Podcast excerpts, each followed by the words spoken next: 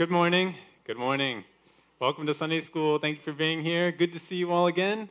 Uh, we missed you last Sunday, but it's good to be back. Thank you for all of you who were praying for us while we were away. Lord gave us a good, good time of vacation. Well, let's pray as we begin today's lesson. Heavenly Father, thank you so much for bringing us back so that we can do more of the work of ministry and be with your people. Bless this time now as we learn more about how you change us, how your Spirit works in us, not just individually, but as a body. In Jesus' name, amen. Okay, let's go over the homework. You had extra time to do the homework, so hopefully you're able to do it. Last time, along with Bible reading and prayer, I asked you to read an article by Aaron Cerrone with CCEF Becoming a Biblical Counselor, A Skeptic's Journey. I also gave you as extra credit another article by Dave Powlison.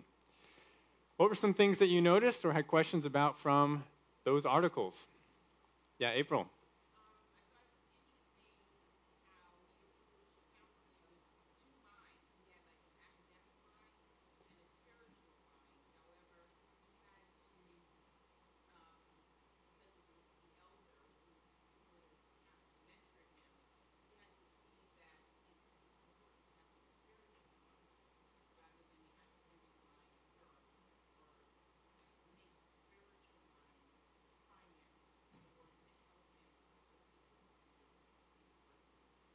Yeah, uh, thanks, April. So, talking about Aaron Cerrone's article and how he came at it from a secular academic perspective, and while also learning about biblical counseling and wanting to come at it from a Christian perspective. And you can you can sympathize with this struggle, right? Where he wants he wants it to be more uh, more real, especially to his experience as a Christian, and yet his training was not that. And so um, comes to see over time that there's only so much that psychology can do. What else? Yes.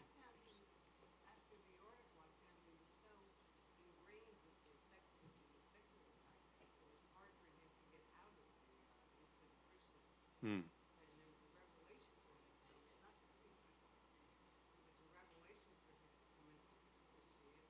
Yeah. Yeah. So um, just pointing out that because of his training and his early negative exposure to biblical counseling, it was hard for him to move towards that. And I think that is true for many people who either because of their education, maybe some experiences in their lives, or just a negative experience of biblical counseling, they say, this is not helpful, this is not right. But actually, this is the way that the Lord leads us to minister to one another. And by God's grace, he helped Aaron, and hopefully he's helping us to see no, this is a superior answer. This is the supreme and sufficient answer from God for his people. Now, one point I hope that you notice in the article, and, and Aaron is, is keen to emphasize this, that he doesn't think that everything in psychology is bad or that his training was useless.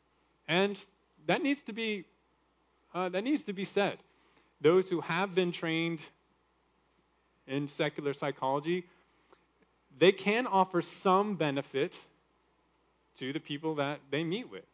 And really, it's just another illustration of common grace and even some of the principles of the Bible. When you talk with someone, you get outside of yourself, you, you articulate some of your um, some of your thoughts and ideas, and someone else can say, "Hey, you know, man, that's that's totally weird." or I'm sure that psychologists wouldn't say it just like that, but they help you to see, like, "Oh, wow, I I can actually move past this. There's some help in that. But, as Aaron also emphasizes, it can only go so far. You can't get to the, to the real root of many of the issues that people come to psychologists for. So, if you had a, a, positive experience with a psychologist, I'm not discounting that, and I don't think Aaron is, but just realize that they can only do so much. What else? Yeah, Brenda.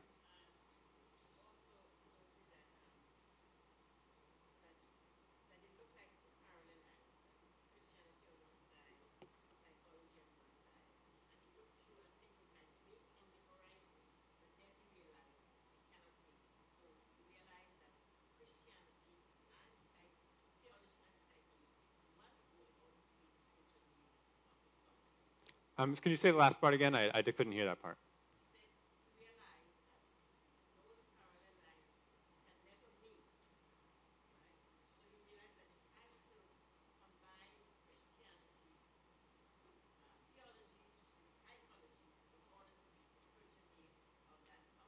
Hmm.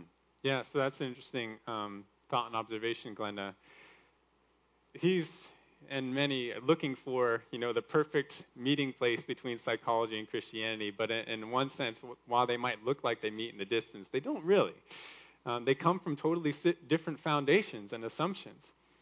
And so there isn't really a good way to combine them. Again, not everything in psychology is wrong, but when you're talking about theories of the person and their behavior, when you start from a, a standpoint that is opposite the Bible, you're not really going to be able to combine them without radically changing one or the other. And usually it's the Bible that gets changed. And that's why integration often is a dangerous thing. And this is not a new problem.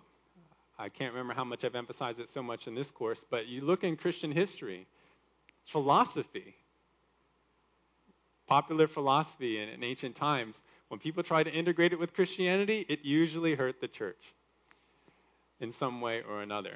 But people said, hey, you know, this complements, this allows us to do ministry even better. But it ends up actually doing harm to the church. So we want, we want to beware, beware um, just trying to integrate worldly ideas with Christianity. We could say more about that, but we have a lot more to talk about today, so I'm going to move on. We can talk also in conversation about that. Let's talk about your new homework. Uh oh, this clicker is not uh, moving me forward, but I can still talk about it. Hopefully, you all got a booklet if you are here attending today, one, one per family. Yeah, homework for lesson six. This is the last reading assignment I'm going to give you. Uh, this is Godliness Through Discipline by Jay Adams. So this is going to go a lot with what we're talking about today, about the process of biblical change, or the biblical process of change. So I want you to read it, write down five observations or questions. You've already met Jay Adams at this point. For extra credit, I'm giving you a different kind of assignment Bible memorization. You say, oh, you know, isn't that kind of basic? But actually, the basics are really important. If you've done Bible memorization before, you know how helpful it is. It helps you to meditate more on the truths of Scripture, especially the truths that we're talking about in this class. And it also helps you bring them back to mind in instances where you're under pressure. And we know that it is rehearsing the truth of Scripture to ourselves and believing it that's actually part of our victory in times of temptation. It's what the Lord did, it's what we're exhorted by the Scriptures to do. And so here's an opportunity. I want to give you, I'm giving you three verses for extra credit Proverbs 4.23, Luke 6.45, and James 4.1. We'll talk about those verses in the class today, at least most of them. All right, that's the homework for lesson six. Well, today we are looking at the process of biblical change. This is the second half of the course. The first half was more apologetic, trying to clarify and defend the Bible's sufficiency, the Lord's sufficiency for bringing about heart change, true and lasting change in our lives. But the second half is going to be a little bit more practical and instructional. How do we actually do this? How do we actually counsel one another? Today, my agenda is to do two things, and you see it also reflected on your handout. Look at the macro process of change and the micro process of change. Two different introductory views here. But to get us thinking a little bit along these lines, have a little introductory analogy. This clicker is a little uh, moody today. There we go. One of the questions that keeps on coming up in our society is about losing weight. How can I lose and keep off extra weight? Always articles about this. There's a whole industry devoted to this. Every other year, it seems like a newly discovered and marketed diet plan appears, offering Americans the secret to weight loss success. Just eat these special foods, and you'll lose the pounds in no time.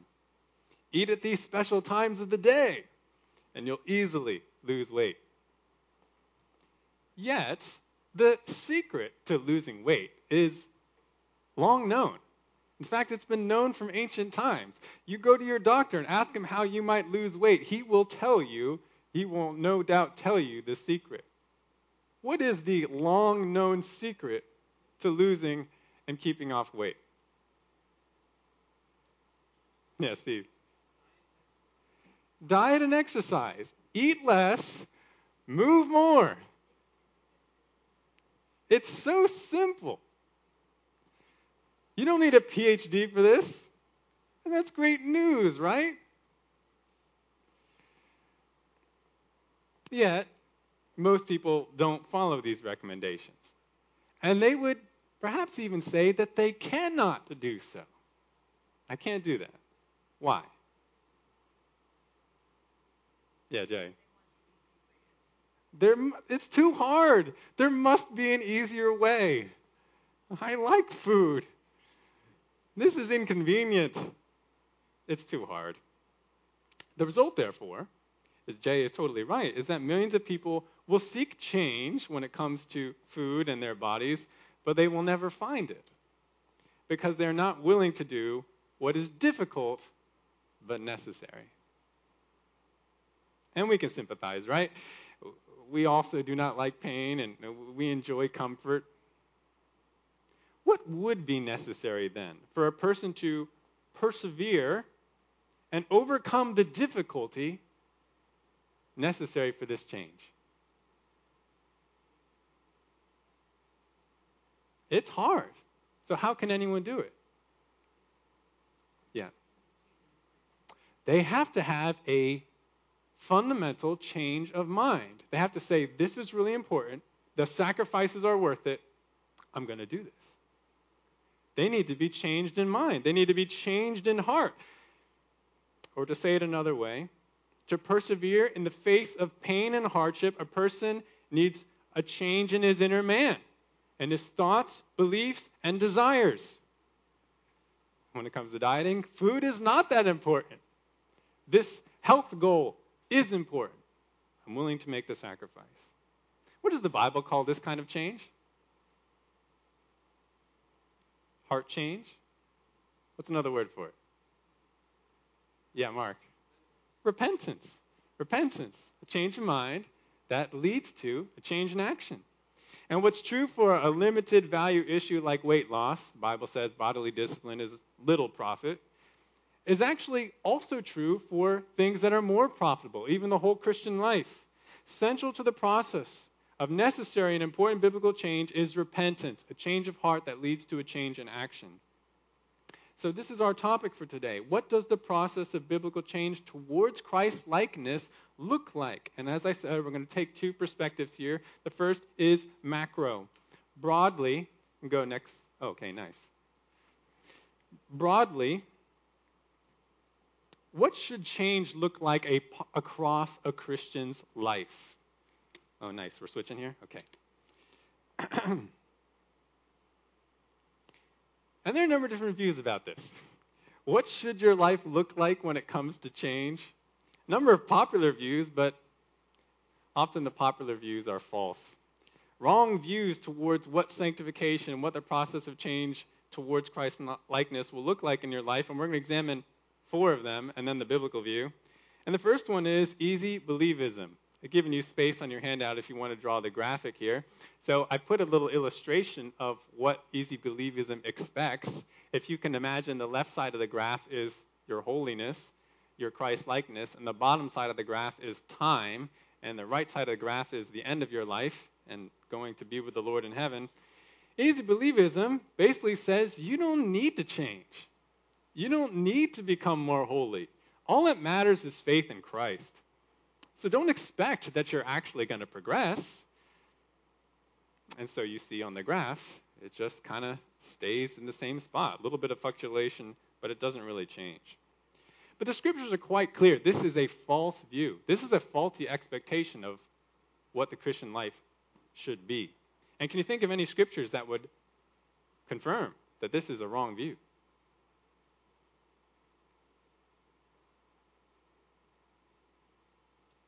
Yeah, Steve. That's right.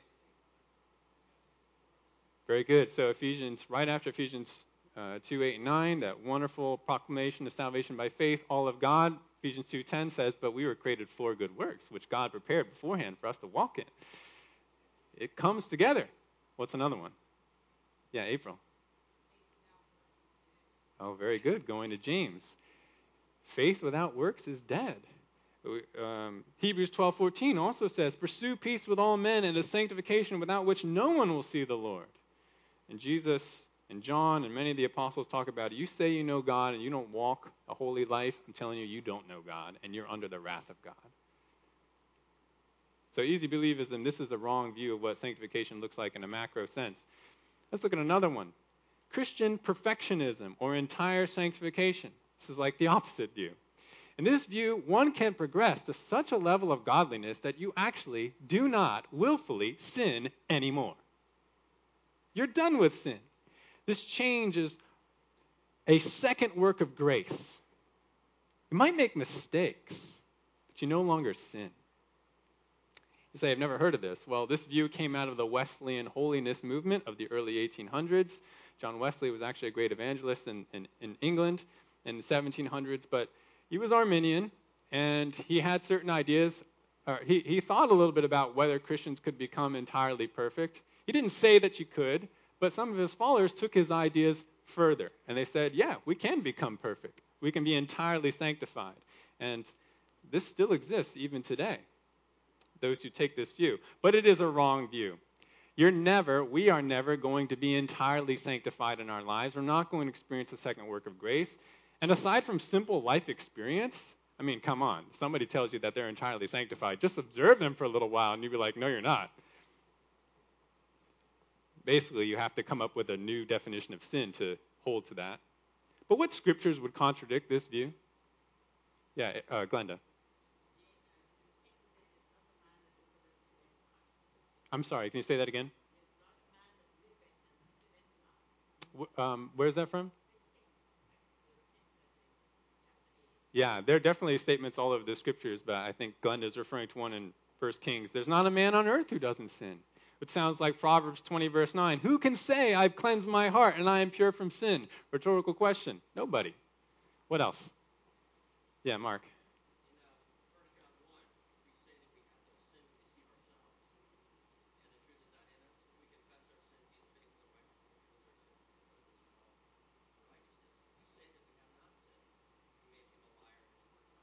Yeah, very good. First John, uh, Mark quoting from First John 1, 8 and 10. You say you don't sin, you don't have any sin, you're calling God a liar. Which is interesting because John also says, but if you live in sin, you also don't know God. We have those two things together. And of course, there's example of Paul himself. Come on, as apostles, anybody more holy than Paul? But he says in Philippians chapter 3, I've not already obtained it. I've not become perfect. But you know what I do? I keep pressing on. Forgetting what lies behind, straining toward what lies ahead, I press on for the prize of the upward call in Christ. And he says, You should have that same view. Any of you who are mature, perfect, so called perfect, it's this view, not entire perfection. So again, this is a faulty view. That idea that that top line there is perfection, and that second cross there is that second work of grace. Similar view, similarly false view, is the higher life view or the Keswick view. Higher life mergement, uh, view, higher life movement, it kind of followed on some of the foundation laid by those who believed in Christian perfectionism. Higher life specifically was centered in Keswick, England. This was also the 1800s. This view sees the Christian life as containing two significant crisis moments. There's the one where you experience justification, you believe in Jesus as Savior, and now you belong to Him and will go to heaven. But then there's another later moment in your life, your moment of sanctification, when a person commits to Jesus as Lord. According to the higher life teaching, these do not happen together. Some time in between. And similar to the perfectionism view, the second moment of enlightenment commitment it happens later in a Christian's life as a second work of grace, a second touch, a second baptism, even of the Holy Spirit. It doesn't necessarily result in sinlessness, but a higher life of holiness. And that's what you see in the graph, right? you really weren't making much progress against sin. And then, boom, second work, you've made a new commitment, you've been enlightened by the Spirit, and now you're really, not perfect, but now you're really walking with God. But this view is also unbiblical. And aside from the verses mentioned already about how there's no true salvation without true sanctification, the Bible also does not separate the moment of justification from the moment of sanctification, or rather the beginning of sanctification in a believer's life. Romans 6:22 says, "But now having been freed from sin and enslaved to God, you derive your benefit, resulting in sanctification and the outcome eternal life." If you embrace Jesus as Savior, you embrace him as Lord. You can't split that. Or Galatians 2:20 Paul, again, giving his own example, he says, I have been crucified with Christ. It is no longer I who live, but Christ lives in me. And the life which I now live in the flesh, I live by faith in the Son of God, who loved me and gave himself up for me. There's not going to be a lapse in the Christian life of, okay, I believe in the Lord, but I'm not going to be sanctified. I'm not going to pursue sanctification or grow in sanctification. That doesn't happen. And any who who went along with this view and experienced that second work of grace, what they probably experienced, if they did experience it, was true salvation for the first time. They didn't really come to know Jesus, their recommitment was actually just coming to Christ. Also, the Bible never describes as normative a second mighty work or baptism of the Spirit in a person's life. You go to the book of Acts, sometimes there does seem to be a separation between someone believing and special miraculous gifts, but there's a reason for that. It's God bringing in new peoples into the church, and He wanted them to be affirmed by special representatives, the apostles. So when they laid their hands on certain believers, it's only then that they spoke in tongues or exercised other miraculous gifts. But that was unique to that time. You don't see this two separate works of the Spirit as normative in the Christian life. When you're baptized into Christ, at that singular moment of faith and repentance, the Spirit then begins and then continues from that point, working out your salvation through sanctification. One other faulty view is the hyper grace view. Similar to the previous two views, I almost wondered whether I should create my own graphic for it or not. This view has become popular again in the last few decades. In this view, your progress in holiness will become easy and automatic if you just embrace and hold on to certain truths about yourself and God. Maybe you just need to focus on your identity in Christ. Or maybe you just need to focus on God's love for you. Or simply meditate on God's grace. The idea is that if you just focus on and dwell on the indicatives of the Bible, you won't really have to worry about the imperatives. Because the commands will come naturally to you. If you're just overwhelmed with awe for Jesus, you won't have to worry about the commands. You won't even have to try hard. It'll just come naturally. In fact, stressing the imperatives of the Bible is a type of Pharisaic hypocrisy to be avoided. Really, if obedience is a struggle for you, it's a sign that your heart is not in it and you've fallen back into legalism. The fact that you're trying hard is, a, is just showing that you're in sin You need to repent of trying hard and just swim in the ocean of God's grace and even let go and let God. Now, don't get me wrong, the indicatives of the Bible are important, and taking hold of them by faith is an important part of sanctification. And there is such a thing as outward obedience to God without any real corresponding inward obedience, and God hates that. He's not pleased with that. That's not real obedience. But this hyper grace view of sanctification is wrong, and it inevitably leads to antinomianism. That is, living without real concerns about the commands of God, living in sin. And this is actually played out in the lives of many prominent hyper grace teachers. The Bible itself, as we've seen, as we have seen, it places heavy emphasis on the imperatives and the need to live a life in the holy fear of God. And furthermore, though the true Christian will ultimately be victorious in his life in the process of sanctification, it will come by hard and persevering spiritual combat motivated by faith in God. I mean, just listen to the way that Paul describes it in Ephesians 6. Ephesians 6, 12 to 13, he says, For our struggle is not against flesh and blood, but against the rulers, against the powers, against the forces, the world forces of this darkness, against the spiritual forces of wickedness in the heavenly places. Therefore, take up the full armor of God so that you will be able to resist in the evil day. And having done everything, to stand firm.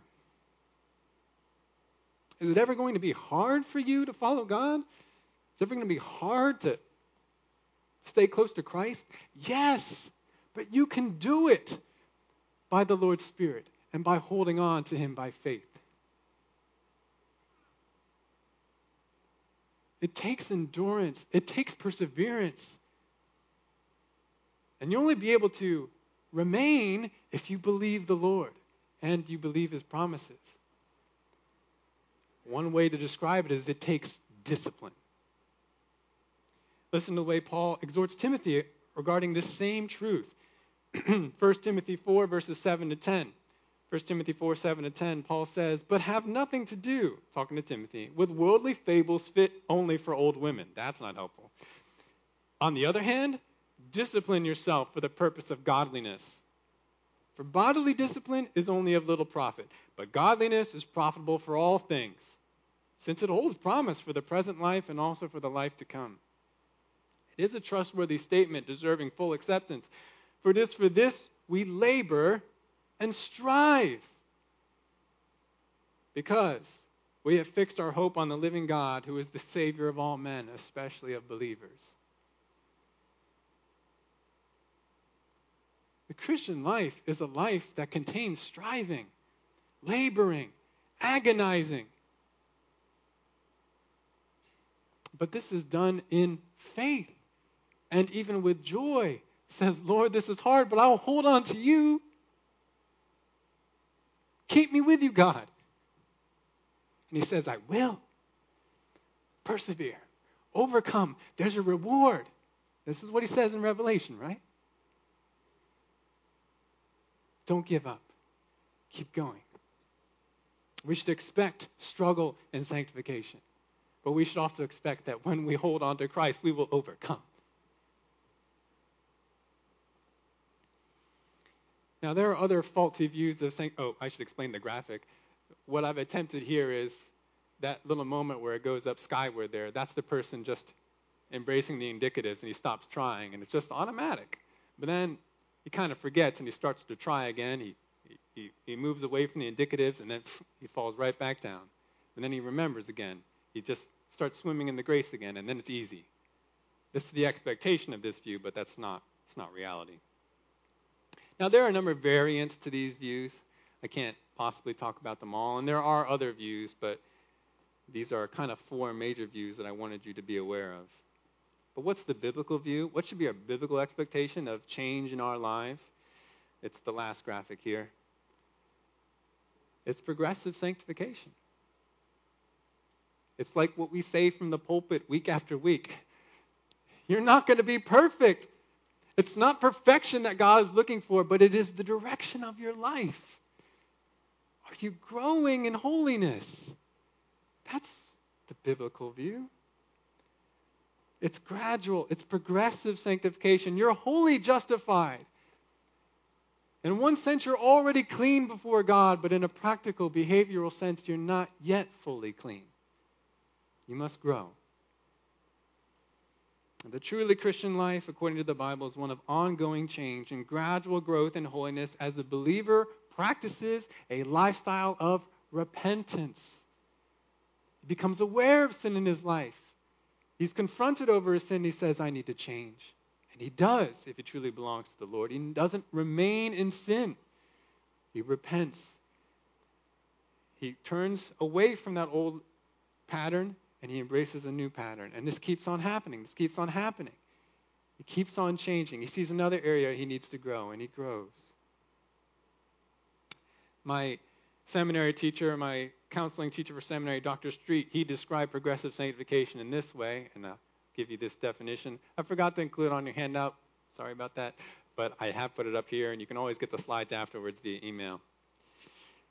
Dr. Street says progressive sanctification is a lifelong cycle of sin, repentance, renewal, and growth toward Christ likeness that will only be completed when we meet our Lord.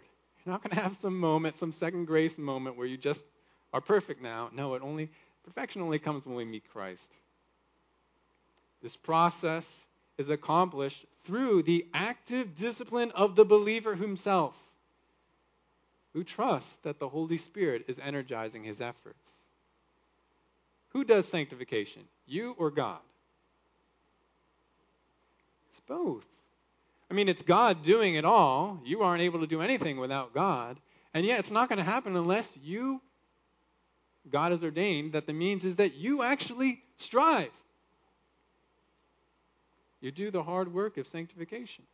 And this is the same view of sanctification as articulated by the reformers. I'll read something to you. This is the Westminster Confession of Faith, composed in the mid 1600s by the most eminent, eminent pastor theologians in England, the Reformed pastors at that time. Chapter 12 of that statement, paragraphs 1 to 3, says this regarding progressive sanctification. They who are effectually called and regenerated, having a new heart and a new spirit created in them, are further sanctified, really and personally, through the virtue of Christ's death and resurrection by his word and spirit dwelling in them. The dominion of the whole body of sin is destroyed, and the several lusts thereof are more and more weakened and mortified, that is, put to death. And they are more and more quickened, that is, brought to life, and strengthened in all saving graces to the practice of true holiness, without which no man will see the Lord. This sanctification is throughout the whole man, yet imperfect in this life. There abideth still some remnants of corruption in every part whence arises the continual and irreconcilable war. The flesh lusting against the spirit, and the spirit against the flesh.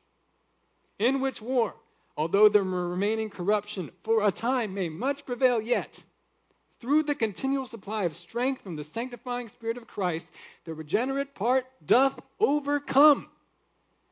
And so, the saints grow in grace, perfecting holiness in the fear of God.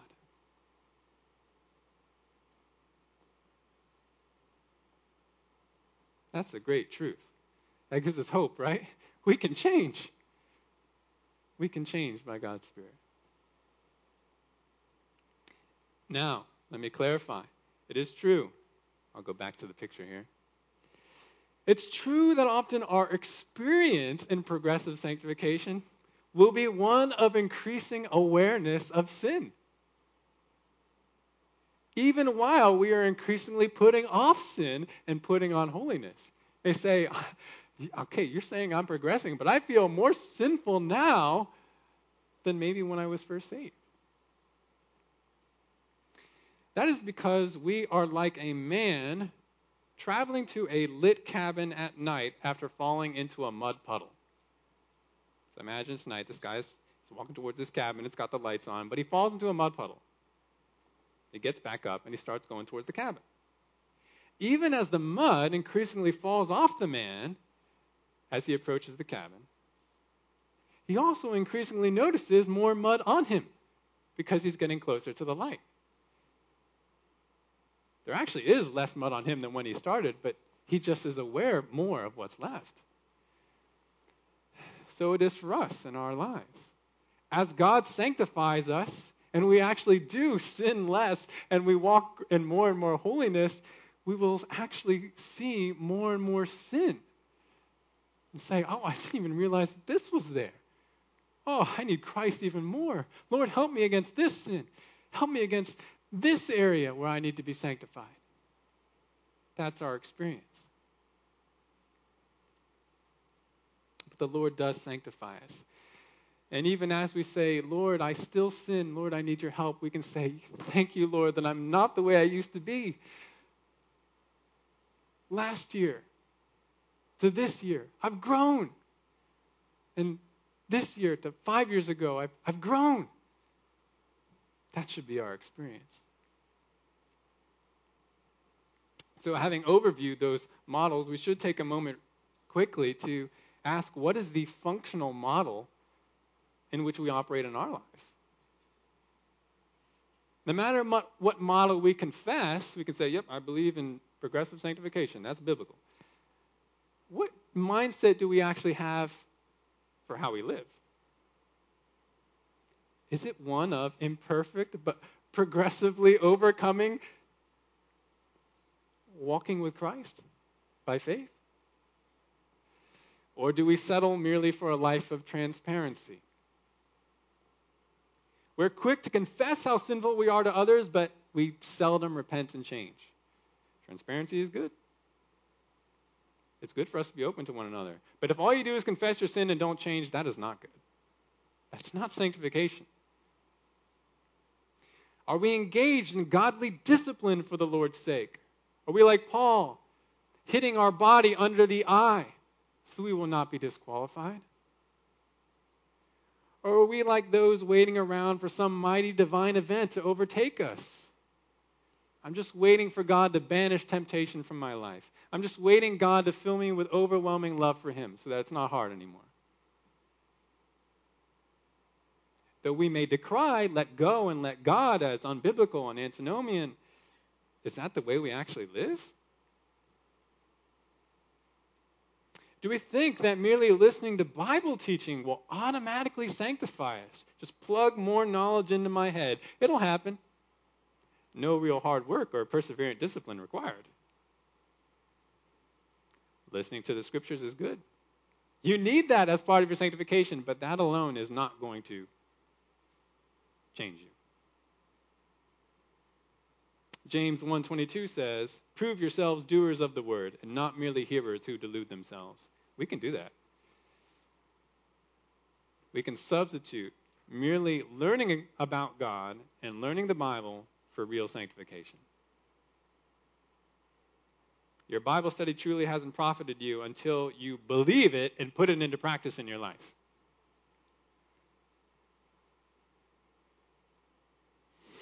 So, our brothers and sisters, we need to make sure we understand and live out true sanctification not only for our own benefit, but also so that we can truly help others. Because that's what we're ultimately called to do, right? I told you we're all called as biblical counselors. We need to help them with this, but we need to make sure we're being progressively sanctified ourselves. Philippians 2, verses 12 to 13, I think sums up in a mysterious balance much of what I'm saying. Paul says, Philippians 2, 12 to 13, So then, my beloved, just as you have always obeyed, not as in my presence only, but now much more in my absence. Work out your salvation with fear and trembling. Come on, strive. You got to do it. No one else is going to do it for you. You got to do it.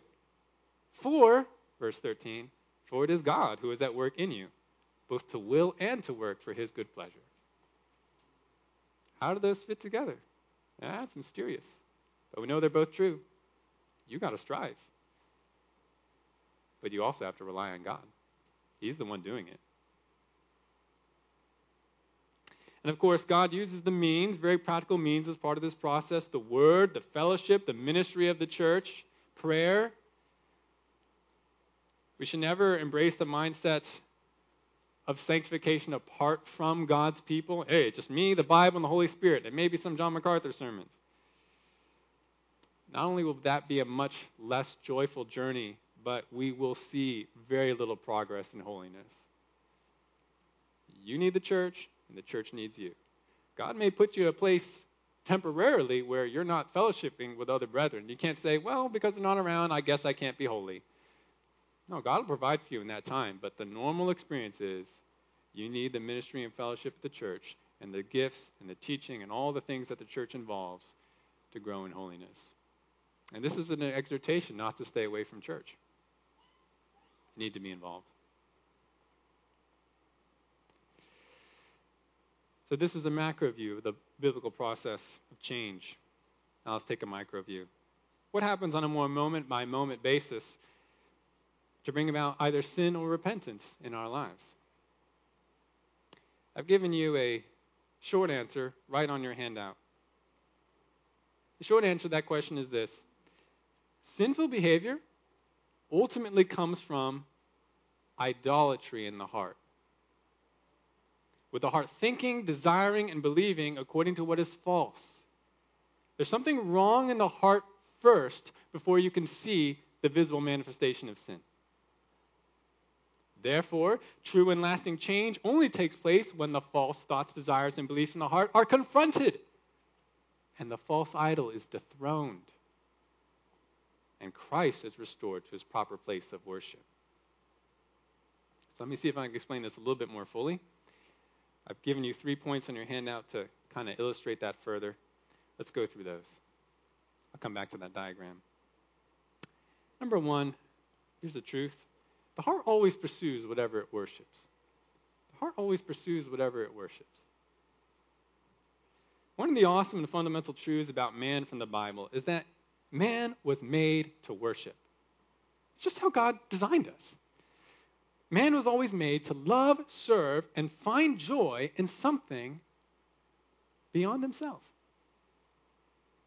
More specifically, man was made to love and worship God and to depend on God for joy, wisdom, and life. And this is actually part of the reason why God gave Adam and Eve that first forbidding command don't eat the fruit. Depend on me, trust me. If you will follow my counsel, obey me, fellowship with me, then you will have abundant life. But if you seek to live apart from me, you seek something besides me, what will you find? Death. Seek your own wisdom, your own fulfillment. Apart from me, you will find death. And that's what they found. And that's what we've all inherited. Unsurprisingly, if this is the way God designed us, what is the foremost command given to man in the Bible? Love God with your entire self. Jesus says it this way, Matthew 22, 37 to 38, and he's quoting Deuteronomy 6, 5. Matthew 22, 37 to 38. And he said to him, You shall love the Lord your God with all your heart and with all your soul and with all your mind. This is the great and foremost commandment. Not only is this our design, it is God's due. And as the fountain of life, as the glorious, as the only glorious being, not only is he worthy of this, but he will satisfy all those who come to him and do it. Those who come to God as living water, they will find refreshment. They will find eternal satisfaction. But for those who stray to other fountains, what will they find? Jeremiah says, broken cisterns that can hold no water. You're looking for something else to worship, something else to satisfy you, secure you, enlighten you, you're not going to find it. Just broken cisterns that can hold no water. Let me say it another way. All of us, from our inner man, we were made to seek and enjoy treasure.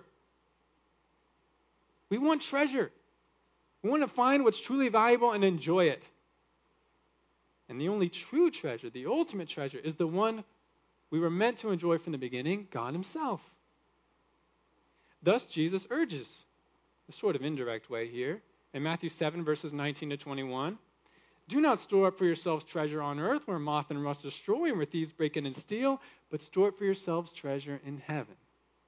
Neither moth, moth nor rust destroys, and where thieves do not break in or steal. For where your treasure is, there your heart will be also. Whatever you treasure is whatever you love. Whatever you love is whatever you worship in an ultimate sense. Jesus says this actually in the same passage in another way. Matthew 7:24, Jesus says, "No one can serve two masters. For either you will hate the one and love the other, you will be devoted to one and despise the other. You cannot serve God and wealth." Whatever's your treasure, whatever you love, is what you serve. It's what you seek, it's what you pursue. Whatever your heart worships is what you're going to go after. Not just in your heart, but even in your life. And Jesus says you can't go after something else and God at the same time. If wealth is your treasure, you will serve it and do everything you can to obtain it. But if God is your treasure, then you will serve Him and do everything you can to obtain and enjoy Him. Bible often talks about setting our mind on things and the, the need to set our mind on the things above, the things of heaven, the things of God, rather than the things of earth. What does it mean to set your mind on something?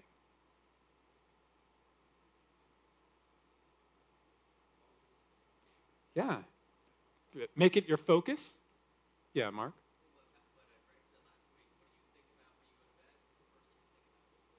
That's right. Yeah, uh, Mark bringing back some words from Greg last week. Uh, what you're thinking about all the time. Uh, what is your dominating thought, mindset? It's your focus. It's your pursuit. I'm going after that. I'm setting my mind on that or him that one. We are creatures that must set our minds on something. We cannot endure purposelessness. We feel deep in our souls that we should pursue whatever is great. We seek treasure. We want that, and we were made for that. But the question is, what will we regard as treasure? What will we regard as great? And is it really great? What will we worship? Who will we worship? What will we pursue? If we regard rightly who and what is true treasure, then we will pursue God. We will worship God in our hearts, and what will that lead to in our lives? Holiness, obedience, and also the blessing that comes with that because we are pursuing Him. So, of course, we'll want to do what He wants us to do. Of course, we'll want to be like Him because we want Him. But if we regard something else as more or equally worthy to God, what will that lead to in our lives? It will lead to sin. Because now we are pursuing something apart from God, and that necessitates disobedience. Thus, number two, sin is a symptom of wrong heart worship. Sin is a symptom of wrong heart worship. There is an abundantly clear connection in the Bible between having wrong worship in the heart and acting out in sinful ways in the world. It starts in the heart first. I've got a whole bunch of scriptures here, but I'll have to paraphrase them for the sake of time.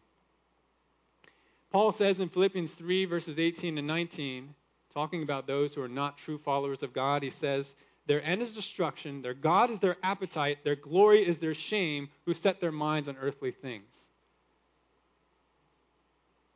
They walk in sin because their God is their appetite, their desires.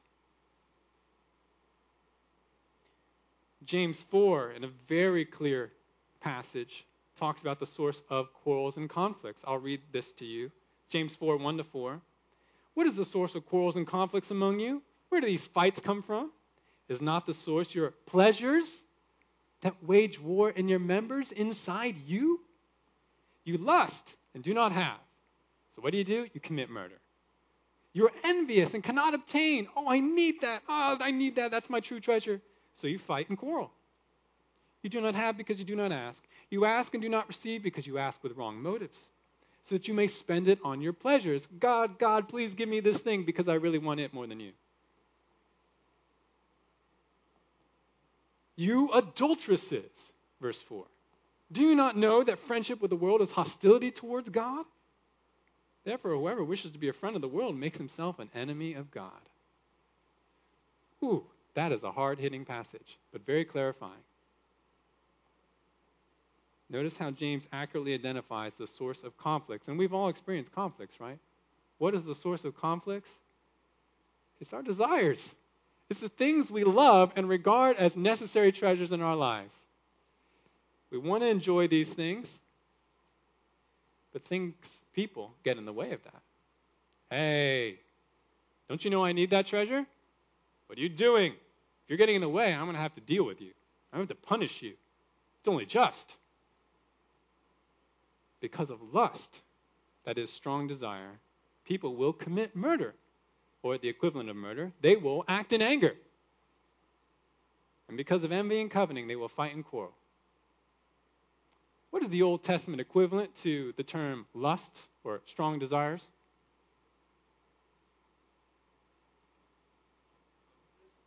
Say that again.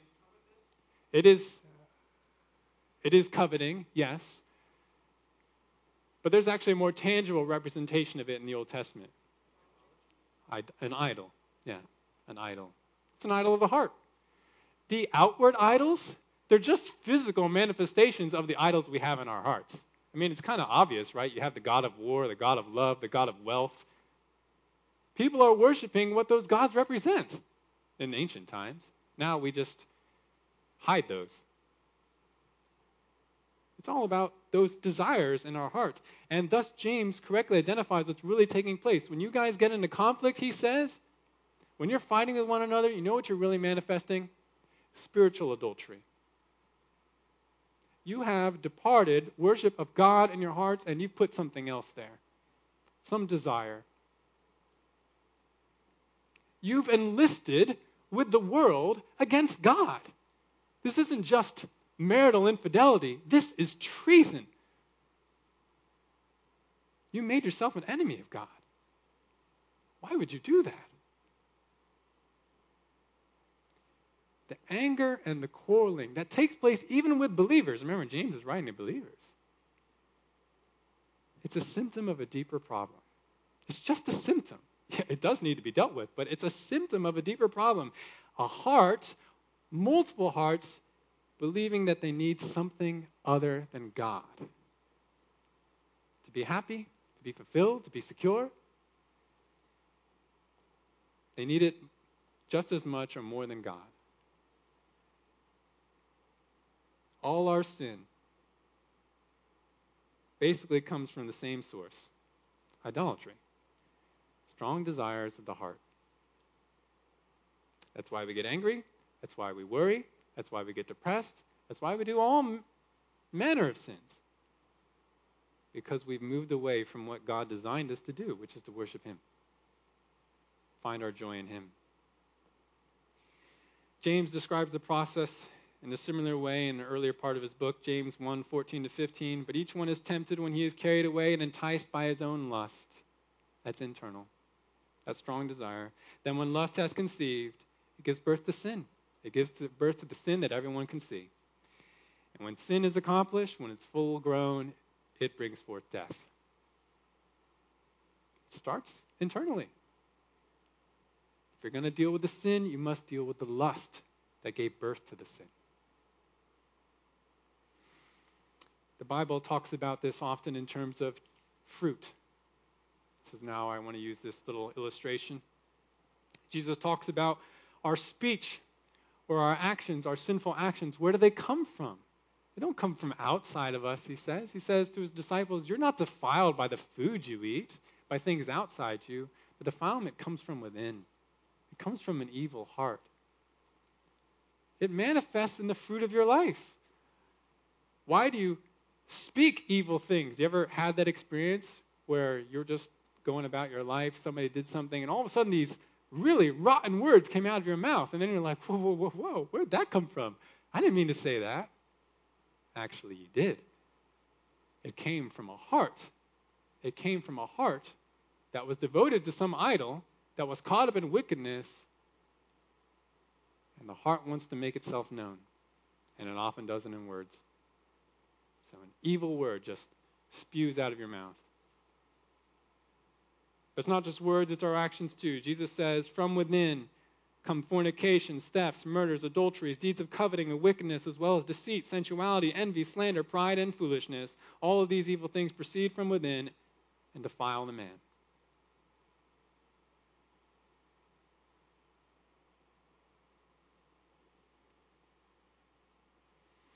Our sins are just the fruit of a tree with roots that are drawing from the wrong sources. Therefore, if we're going to deal with the sin, if we're actually going to repent, if we're going to proceed in the process of biblical change, we need to get to the root. What's at the root? What are the false thoughts? What are the idolatrous desires? What are the proud demands? Think about your own sin struggles for a moment. The sins that you frequently commit. Ask yourself this question What kind of idol or strong desire is behind this sin? Because until that desire an idol is dethroned, you will not see ongoing victory. You might be able to temporarily restrain it, but you haven't gotten rid of the fuel, you haven't gotten rid of the source. It will come back. But if you do deal with that idol, if you do come back to the Lord and say, No, He's my treasure, not only will your behavior change, but your worship will be acceptable to the Lord. That's ultimately what we're after, right? Not just change behavior, but a heart that truly loves God. We want to see people worshiping God rightly. Part of Christ likeness. There are plenty of worldly treasures that we can pursue. I won't try to mention a list. Consider some of the following descriptions to help you get a get a bead, get an aimer on that idol that might be in your heart. If you are wanting or desiring something that God does not want or desire, it's an idol. If you are wanting something that God also wants or desires, but you want it so much that you will become ungodly to get it, or ungodly if you don't get it, it's an idol. Good things can be idols. I want a godly spouse. I want to be healthy. I want a successful ministry. Those are fine desires. But if you sin to get it, or if you sin you don't get it, it's a sign it's an idol. It's now become more necessary to you than God and whatever God decides you need.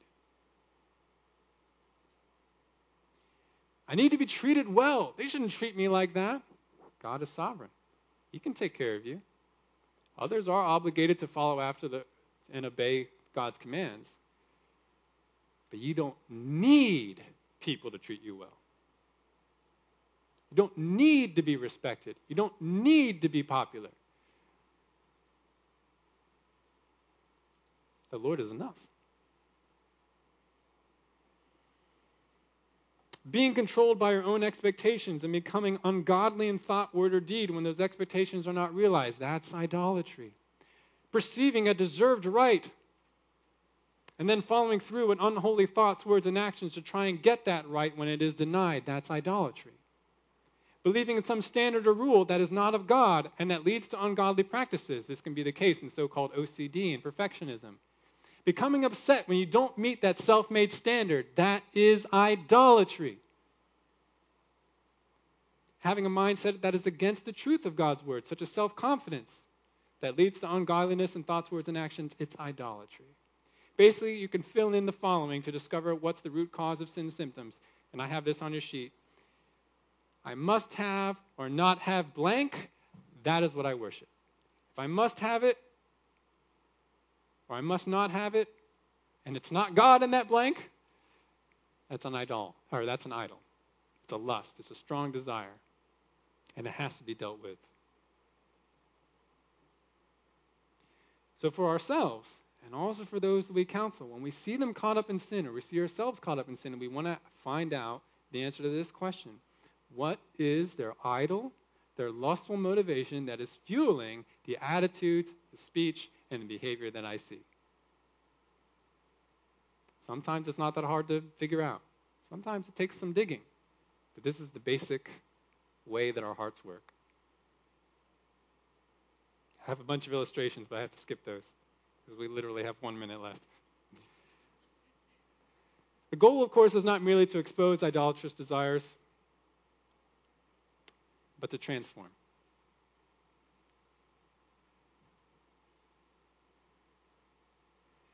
Which is why number three says, restored heart worship leads to righteous living. This is where we bring the gospel, the truth, to bear in people's lives. We say, okay, do you see, friend? This is what I observe based on what you've shown me, based on what you've told me, based on what I see in your life. This sounds like the root idol. This sounds like the thing that you desire more than God. But don't you see this can't satisfy you? Don't you see that this can't secure you? But the Lord can. The Lord is better than this. I know this circumstance is hard, friend, but the Lord, He's enough for you through this. He can sustain you, He loves you. Every circumstance is perfectly designed by Him for your good. You don't need this or that thing. You don't have to be worried. You don't have to be angry. You don't have to be depressed because you've got the Lord. This is how hearts become transformed. This is the way God has designed it. This is His means that we bring the truth about Him from His Word. Not only to expose these idolatrous desires, but to uproot them and put Christ back where He belongs. Say, don't you remember the gospel that you believed? It wasn't about this, it was about the Lord. And He said, Give up everything for me. I can take care of you. Now, we'll minister that in a different specific ways depending on the context and the person, but that's what it comes down to. If we want to see them walking righteously, if we want to see them worshiping God again, we've got to get that idol out of there, and we've got to get them to believe and love the Lord again. It's just coming back to the gospel.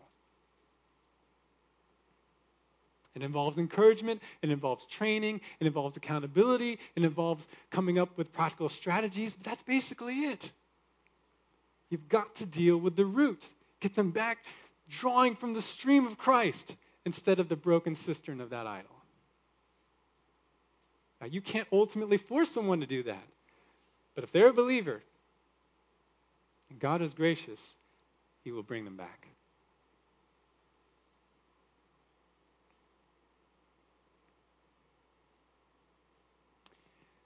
Ephesians 4:22 to 24. Sorry for going over time. I'll just close with this. It kind of describes the whole process in a helpful way. Ephesians 4 22 to 24 says, this is Paul kind of outlining what sanctification is to the newly converted Gentiles in Ephesus. And he says, In reference to your former manner of life, you lay aside the old self, which is being corrupted in accordance with the lust of deceit, and that you be renewed in the spirit of your mind, and put on the new self which in the likeness of God has been created in righteousness and holiness of the truth. Christian life is about putting off and putting on. You can't simply put off, you have to put on. But where does that happen? It happens both on the outer man and in the inner man. And the inner man really is where it has to happen first. You have to have your thinking renewed.